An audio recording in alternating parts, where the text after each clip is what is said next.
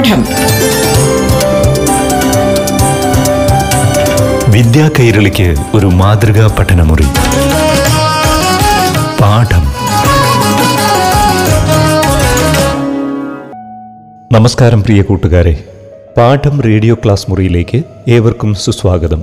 ഇപ്പോൾ upper primary ക്ലാസ്സുകളിൽ അഞ്ചാം തലത്തിലെ മലയാളം ക്ലാസ് കേൾക്കാം. അവതരിപ്പിക്കുന്നത് അധ്യാപികയായ ഏഞ്ചൽ എസ് കൈമനം.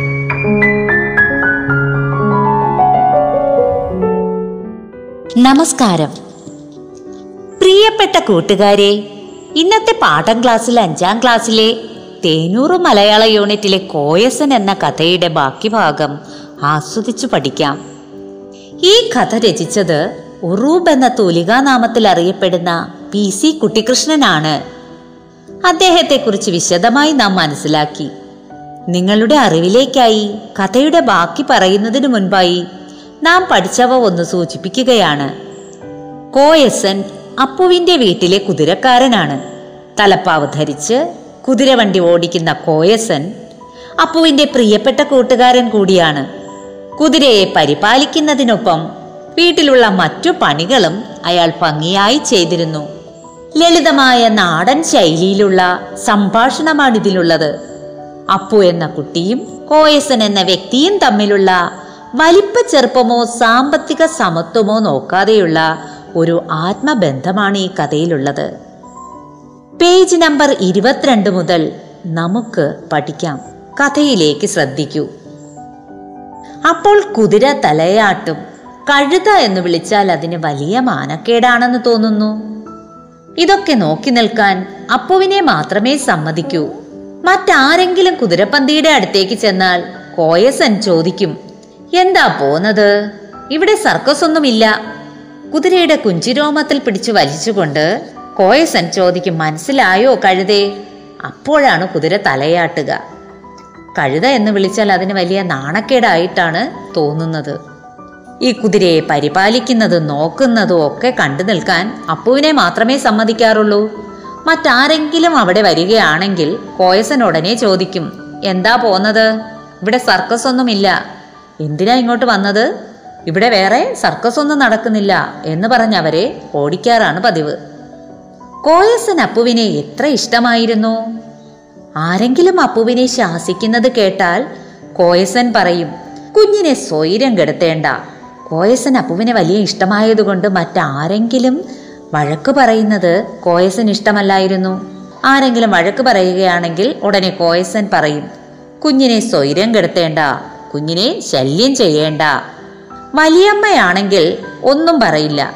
അപ്പുവിനെ ചുമലിലെടുത്തു വെച്ച് ഒരൊറ്റ നടത്തം. അപ്പോഴും പിൻപിൽ നിന്ന് വലിയമ്മയുടെ ശകാരം കേൾക്കാം. ഈ കുതിര കോയസിനെ ആദ്യം അടിച്ചു പുറത്താക്കണം. എന്നാലേ അപ്പുവിന്റെ സ്വഭാവം നേരെയാകൂ. വലിയമ്മയാണ് അപ്പുവിനെ ശാസിക്കുന്നതെങ്കിൽ ഒന്നും പറയാതെ കോയസൻ അപ്പുവിനെ ചുമലിലെടുത്തു വെച്ച് ഒരൊറ്റ നടത്തം അവിടെ നിന്ന് അങ്ങ് വെക്കും. അപ്പോൾ വലിയമ്മയുടെ ശകാരം പുറകിൽ നിന്ന് കേൾക്കാം. എന്താണ്? ഈ കോയസിനെ ആദ്യം അടിച്ച് പുറത്താക്കണം. എന്നാലേ അപ്പുവിന്റെ സ്വഭാവം നേരെയാകൂ. ഇത് കേൾക്കുമ്പോൾ കോയസൻ കുലുങ്ങിച്ചിരിക്കും. ചുമലിലിരിക്കുന്ന അപ്പവും കുലുങ്ങും. കോയസൻ കുലുങ്ങിച്ചിരിക്കുമ്പോൾ കോയസന്റെ ചുമലിലിരിക്കുന്ന അപ്പവും കുലുങ്ങും.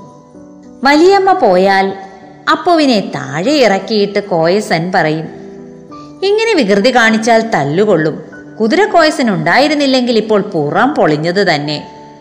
വലിയമ്മ പോയി കഴിയുമ്പോഴേക്കും കോയസൻ അപ്പുവിനെ താഴെ ഇറക്കും. താഴെ ഇറക്കിയിട്ട് ഇങ്ങനെ പറയും വികൃതി കാണിച്ചാൽ അക്രമം കാണിച്ചാൽ തല്ലുകൊള്ളും അടികൊള്ളും. കോയസൻ ഉണ്ടായിരുന്നില്ലെങ്കിൽ ഇപ്പോൾ പുറം പൊളിഞ്ഞത് തന്നെ പുറം പൊളിഞ്ഞത് തന്നെ എന്ന് വച്ചാൽ നല്ല തല്ല് കിട്ടിയേനെ. അത് കേട്ടാൽ ദേഷ്യം വരുമായിരുന്നു ആർക്ക്? അപ്പുവിന്. അപ്പു കോയസിനോട് പറഞ്ഞു ഞാൻ നിന്റെ തലപ്പാവ് വലിച്ചു കീറും. ദേഷ്യം വന്നിട്ട് അപ്പു പറഞ്ഞത് എന്താണ്? ഞാൻ നിങ്ങളുടെ തലപ്പാവ് വലിച്ചു കീറും. അത് പറഞ്ഞാൽ കോയസൻ അടങ്ങും. തലപ്പാവ് ചുളിഞ്ഞാൽ കോയസന് കരച്ചിൽ വരും.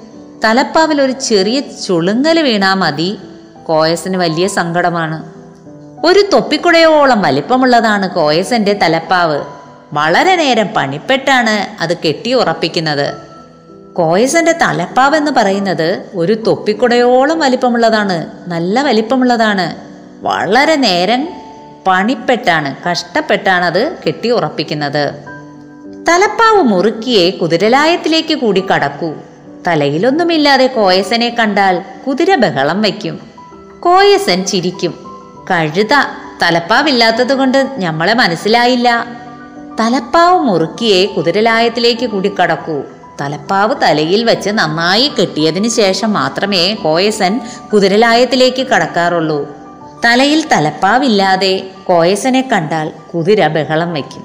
അപ്പോൾ കോയസൻ ചിരിച്ചുകൊണ്ട് പറയുന്നതാണ് കഴുത തലപ്പാവില്ലാത്തത് കൊണ്ട് നമ്മളെ മനസ്സിലായില്ല. തലപ്പാവില്ലാത്തത് കൊണ്ട് കുതിര തന്നെ മനസ്സിലാക്കിയില്ല എന്നാണ് കോയസൻ പറയുന്നത്. വീട്ടിലുള്ളവരുടെ പഴയ മുണ്ടെല്ലാം കോയസനുള്ളതാണ്. ഉണ്ണിമാമന്റെ അമ്മായിയുടെ കയ്യിൽ നിന്ന് രണ്ട് പഴയ സാരി തന്നെ കൈവശപ്പെടുത്തി. എല്ലാ തലപ്പാവിനാണ്. കുതിരപ്പന്തിയുടെ പിൻപുറത്തുള്ള കോയസന്റെ മുറിയിലേക്ക് അപ്പുവിനെ മാത്രമേ കടത്തൂ. ആ മുറിയിൽ ഒരു വലിയ കണ്ണാടിയും ഒരു ചെറിയ കത്തിരിയുമുണ്ട്. കത്തിരി മീശ വെട്ടാനുള്ളതാണ്. അപ്പോ അതൊക്കെ എടുത്തു നോക്കുമ്പോൾ കോയസൻ ചിരിക്കുകയേ ഉള്ളൂ തലപ്പാവ് പോലും തൊടാം. വീട്ടിലുള്ളവരുടെ പഴയ മുണ്ടെല്ലാം കോയസനുള്ളതാണ്. വീട്ടിലുള്ള മുതിർന്നവരുടെ പഴയ മുണ്ടെല്ലാം കോയസൻ സ്വന്തമാക്കും. ഉണ്ണിമാമന്റെ അമ്മായിയുടെ കയ്യിൽ നിന്നുള്ള രണ്ട് പഴയ സാരിയും കൈവശപ്പെടുത്തി. ഇതൊക്കെ എന്തിനാണെന്നറിയാമോ? കോയസന് തലപ്പാവിനാണ്. കുതിരപ്പന്തിയുടെ പിൻപുറത്തുള്ള കോയസന്റെ മുറിയിലേക്ക് അപ്പുവിന് മാത്രമേ കടത്തൂ. കുതിരപ്പന്തിയുടെ പുറകിലായിട്ടുള്ള ഒരു മുറിയിലാണ് കോയസൻ താമസിക്കുന്നത്.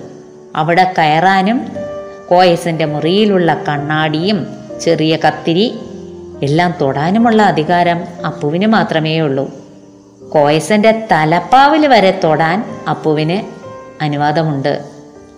ഇത്ര വലിയ തലപ്പാവ് എന്തിനാണ്? ഒരിക്കൽ അപ്പു ചോദിച്ചു.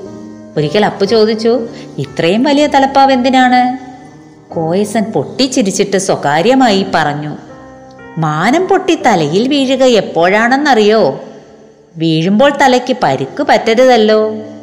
ഇത്ര വലിയ തലപ്പാവ് എന്തിനാണെന്ന് അപ്പു ചോദിച്ചതിന് കോയസൻ നൽകിയ മറുപടി. കേട്ടോ സ്വകാര്യമായിട്ടാ പറഞ്ഞത്. സ്വകാര്യമായി എന്ന് പറഞ്ഞാൽ പതിയെ ചെവിയിലാ പറഞ്ഞത്. മാനം പൊട്ടി തലയിൽ വീഴുക എപ്പോഴാണെന്നറിയോ? മാനം ആകാശം ആകാശം പൊട്ടി തലയിൽ വീഴുന്നത് എപ്പോഴാണെന്നറിയില്ല. വീഴുമ്പോൾ തലയ്ക്ക് പരിക്ക് പറ്റാതിരിക്കാൻ മുറിവ് പറ്റാതിരിക്കാനാണ് ഇത്രയും വലിയ തലപ്പാവ് ഉപയോഗിക്കുന്നത് എന്നാണ് കോയസൻ ചിരിച്ചുകൊണ്ട് അപ്പുവിനോട് പറഞ്ഞത്. വലിയച്ഛനും വലിയമ്മയ്ക്കും ഒന്നും തലപ്പാവില്ലല്ലോ? ഉടനെ അപ്പുവിനൊരു സംശയം. വലിയച്ഛനും വലിയമ്മയ്ക്കും ഒന്നും തലപ്പാവില്ലല്ലോ? അവർ കുട പിടിക്കുന്നുണ്ട്. അതിന്മേൽ മാനം തടഞ്ഞു നിൽക്കും. ഉടനെ കോയസൻ പറയുകയാണ്. അവർ വലിയമ്മയും വലിയച്ഛനും കുട പിടിക്കുന്നത് കൊണ്ട് മാനം അതിൽ തടഞ്ഞു നിന്നുകൊള്ളും. കോയസിന് നല്ല ബുദ്ധിയുണ്ടെന്ന് അപ്പുവിന് മനസ്സിലായി. അപ്പുവിന് ഇത് കേട്ടപ്പോൾ മനസ്സിലായി. കോയസിന് നല്ല ബുദ്ധിയുണ്ട്. അന്ന് വൈകുന്നേരം അമ്മ അമ്പലത്തിലേക്ക് പോകുന്നത് കണ്ട് വലിയച്ഛന്റെ കുടയെടുത്തു കൊണ്ടുപോയി കൊടുത്തു. അന്ന് അമ്മ അമ്പലത്തിലേക്ക് പോകുമ്പോൾ അപ്പു വലിയച്ഛന്റെ കുടയെടുത്തു കൊണ്ടുവന്ന് അമ്മയ്ക്ക് കൊടുത്തു. എന്നിട്ട് പറയുന്നത് നോക്കൂ. അമ്മ അപ്പോഴും പറയുകയാണ് അപ്പുവിനോട് വെയിലും മഴയും ഇല്ലല്ലോ അപ്പു. വെയിലും മഴയും ഉള്ളപ്പോഴല്ലേ കുടയുടെ ആവശ്യമുള്ളത്? വെയിലത്ത് മഴയത്തും. അത് കൊള്ളാതിരിക്കാൻ നാം കുട ഉപയോഗിക്കാറുണ്ട്. അല്ലാതെ വെറുതെ നാം കുടയെടുത്തുകൊണ്ട് നടക്കാറില്ലല്ലോ. അതുകൊണ്ട് അമ്പലത്തിലേക്ക് പോകാനായി തയ്യാറായ അമ്മ അപ്പുവിനോട് പറയുകയാണ് ആകാശം പൊളിഞ്ഞു വീണാലോ? അമ്മ വെയിലും മഴയും ഇല്ലല്ലോ അപ്പു എന്ന് പറഞ്ഞത് കേട്ടിട്ട് അപ്പു പറയുകയാണ് ആകാശം പൊളിഞ്ഞു വീണാലോ? ആകാശം പൊളിഞ്ഞു വീഴുമോ? അപ്പു എന്താ അതുകൊണ്ട് ഉദ്ദേശിക്കുന്നേ? അടുത്ത പാഠം ക്ലാസ്സിൽ നമുക്കത് വ്യക്തമായി മനസ്സിലാക്കാം. ഇതുവരെയുള്ളത് കഥ ഒന്ന് ആസ്വദിച്ച് വായിച്ച് മനസ്സിലാക്കുക. നന്ദി നമസ്കാരം. പാഠം. വിദ്യാ കൈരളിക്ക് ഒരു മാതൃകാ പഠനമുറി. പാഠം.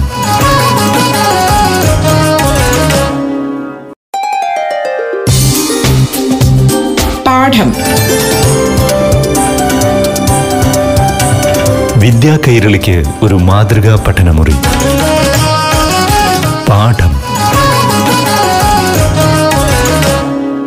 പാഠം റേഡിയോ ക്ലാസ് മുറിയിൽ ഇനി യു പി വിഭാഗത്തിലെ ആറാം തലത്തിലെ മലയാളം ക്ലാസ്.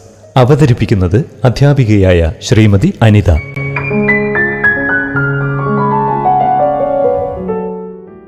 നമസ്കാരം.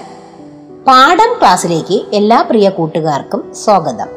ആറാം ക്ലാസ്സിലെ കേരള പാഠാവലിയിലെ രണ്ടാമത്തെ പാഠമായ ഓടയിൽ നിന്ന് എന്ന പാഠഭാഗമാണ് ഇന്ന് നമുക്ക് ചർച്ച ചെയ്യേണ്ടത്. കഴിഞ്ഞ ക്ലാസ്സിൽ പി കേശവദേവിന്റെ ഓടയിൽ നിന്ന് എന്ന പാഠഭാഗം നന്നായി ആസ്വദിച്ചുവല്ലോ. ഇന്ന് നമുക്ക് പാഠപ്രവർത്തനങ്ങളിലേക്ക് കടക്കാം. ജീവിക്കണമെങ്കിൽ സ്നേഹിക്കാൻ എന്തെങ്കിലും വേണം എന്ന യാഥാർത്ഥ്യമാണ് ഈ നോവൽ നമുക്ക് പഠിപ്പിച്ചു തരുന്നത്. കുട്ടിയെ നാളെ കാണാമെന്നും അവളോടൊപ്പം സമയം ചിലവഴിക്കാം എന്നുമുള്ള പ്രതീക്ഷ അയാളുടെ ജീവിതത്തിന് പുതിയൊരർത്ഥം നൽകുന്നു.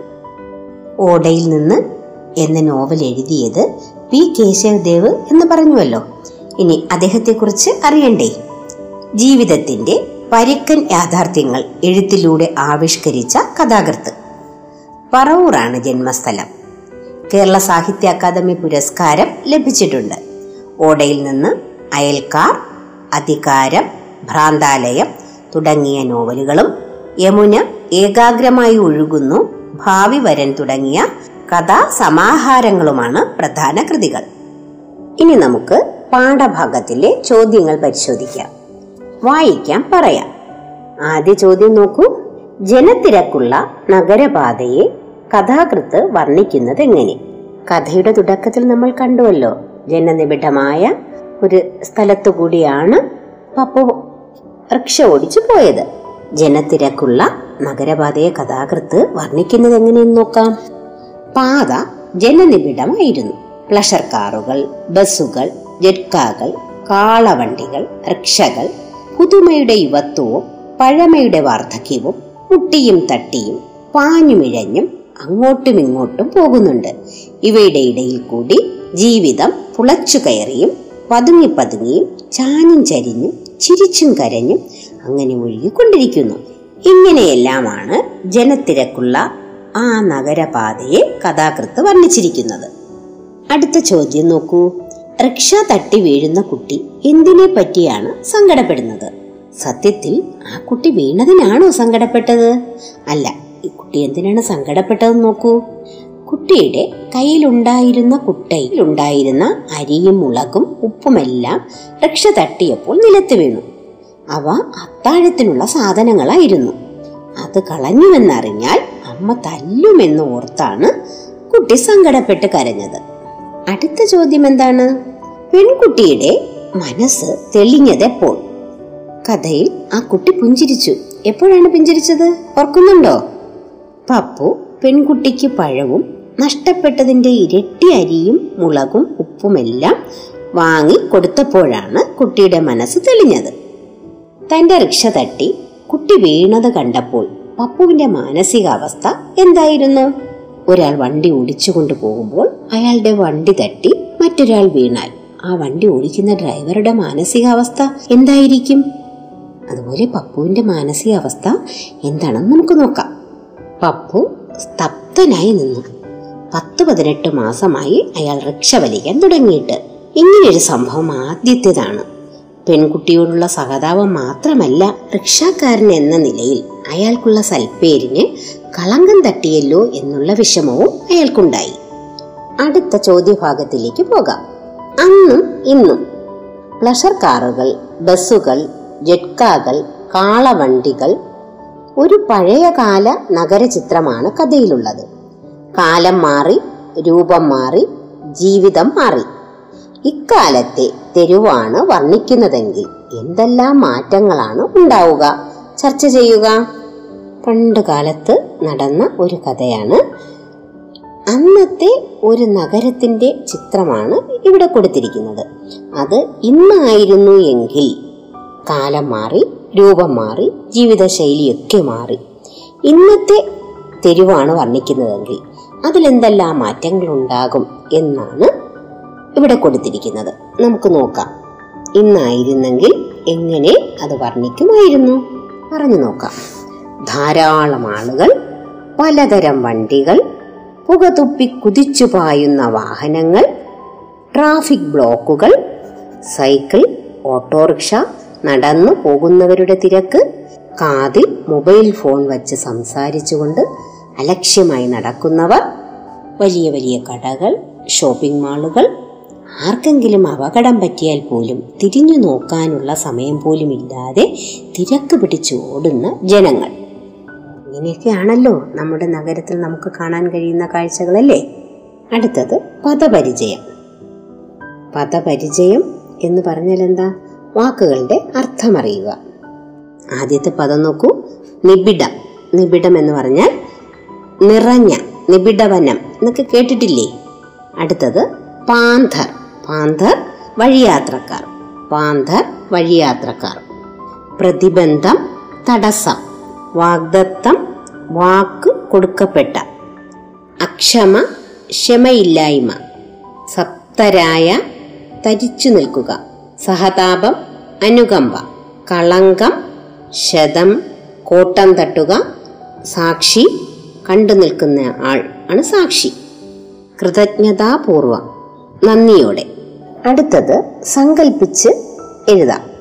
വീട്ടിൽ തിരിച്ചെത്തിയ കുട്ടി അമ്മയോട് എന്തെല്ലാമായിരിക്കും സംസാരിക്കുക?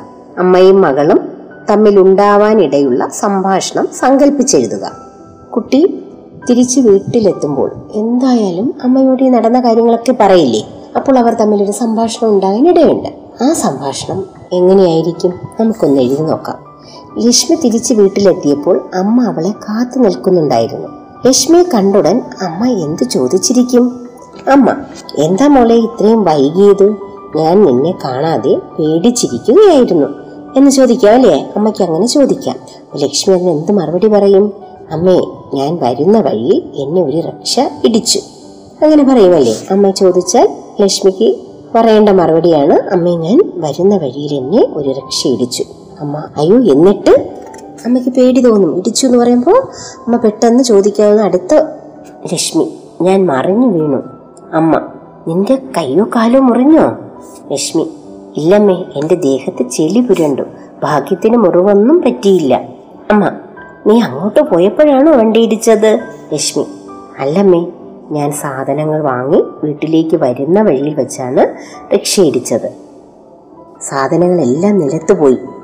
അപ്പോൾ ഈ സഞ്ചിയിൽ എന്താ ലക്ഷ്മി അത് എന്നെ വണ്ടി ഇടിച്ച റിക്ഷ ഓടിച്ചിരുന്ന മാമൻ വാങ്ങി തന്നതാണ്.